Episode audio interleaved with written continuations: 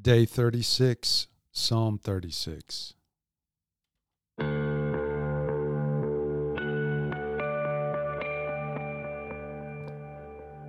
hey guys, welcome. Glad you're joining us on Crosspoint Scripture Podcast. And we are nearing the end of our journey of these 40 days as we anticipate uh, the death, burial, and resurrection of Jesus Christ.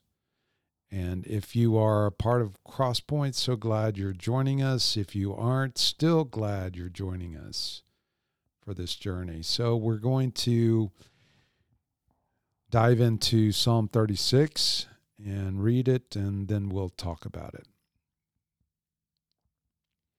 Transgression speaks to the wicked deep in his heart. There is no fear of God before his eyes for he flatters himself in his own eyes that his iniquity cannot be found out and hated. The words of his mouth are trouble and deceit. He has ceased to act wisely and do good. He plots trouble while on his bed he sets himself in a way that is not good. He does not reject evil. Your steadfast love, O Lord, extends to the heavens, your faithfulness to the clouds. Your righteousness is like the mountains of God. Your judgments are like the great deep. Man and beast you save, O Lord. How precious is your steadfast love, O God. The children of mankind take refuge in the shadow of your wings. They feast on the abundance of your house, and you give them drink from the river of your delights. For with you is the fountain of life. In your light do we see light. O continue your steadfast love to those who know you, and your righteousness to the upright of heart. Let not the foot of arrogance come upon me, nor the hand of the wicked drive me away. There the evildoers lie fallen. They are thrust down, unable to rise. So, here in the Midwest, in the springtime, as weather warms and the days lengthen, male birds start the mating process. I don't know if this happens to you, but uh, they begin flapping and diving into the windows of my house.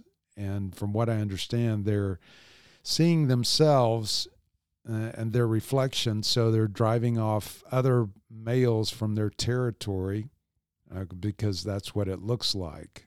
Uh, they're seeing their reflection as a potential threat. And so they're trying to drive the perceived competition away. It's really painful to watch because it's so foolish. He's blind to his reality uh, when his reflection is no threat at all.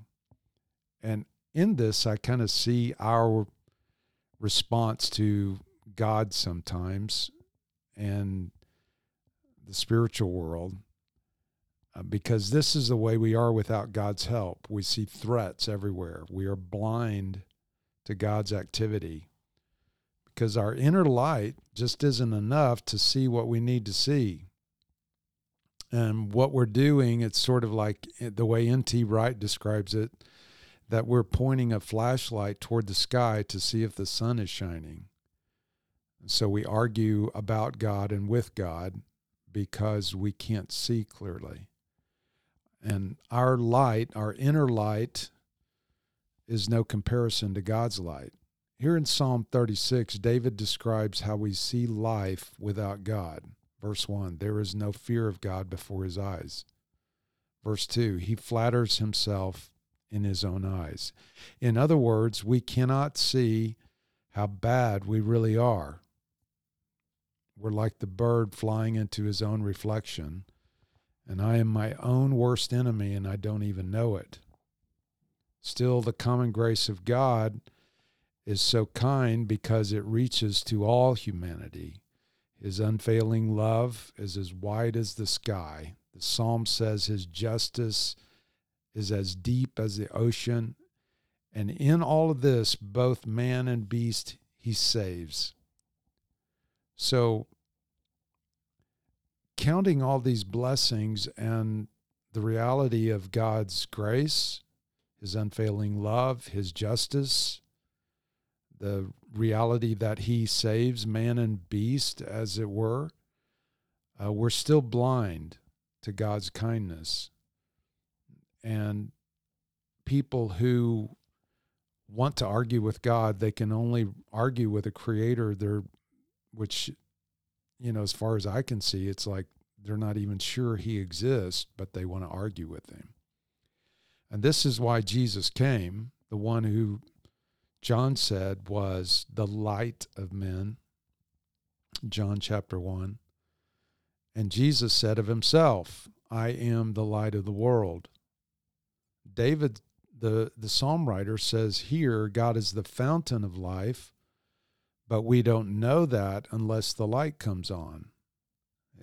And he, in verse 9, he says, In your light do we see light. So it's only with the light of God that the light shines in a way that we see true reality. I'm saying this and pointing us here because as I read this psalm, I think about the fact that some of us get frustrated at people who argue about God. I know I do. Uh, I'm thinking, eh, hey, if you don't believe he exists, why why do you want to argue about him? Uh, or maybe there's a guy at work that you work with that curses God's name and his language disgusts you? Or do you get fired up about the agenda of anti God organizations? Remember that they can't see what they can't see in the same way that you and I don't see things clearly. It's only the mercy of God in the light of Jesus Christ that we see ourselves rightly and the world correctly. It's the light of grace that makes us able to see God's goodness. So I think that's a way to pray uh, for us to consider this as we go into prayer today think about this psalm. What if you were to pray for those that frustrate you the most today? I know you have them. I do too. Instead of just muttering under our breath about how they're frustrating us or getting angry, pray. Pray for them. It's scriptural, isn't it? Pray for the enemies of God. Pray for your own enemies. And a way we might pray based upon the psalm is to say, God, turn on the light in your son Jesus in your light, they will see light. They will understand. They will see the futility of arguing with a God that they don't believe exists or uh, the way that they talk about Him rather than us getting frustrated and disgusted. Uh, we pray for the light to come on. Also, pray for yourself. Pray for your eyes to be opened. Uh, Open the eyes of my heart, God. Jesus, make me aware of your goodness as I drink from your fountain of life. So I'll be praying along with you today uh, that the light of God will shine in your heart and our hearts and on those people that frustrate us the most because what they really need is the light of Jesus. Amen. So until next time, walk in the light. See you then.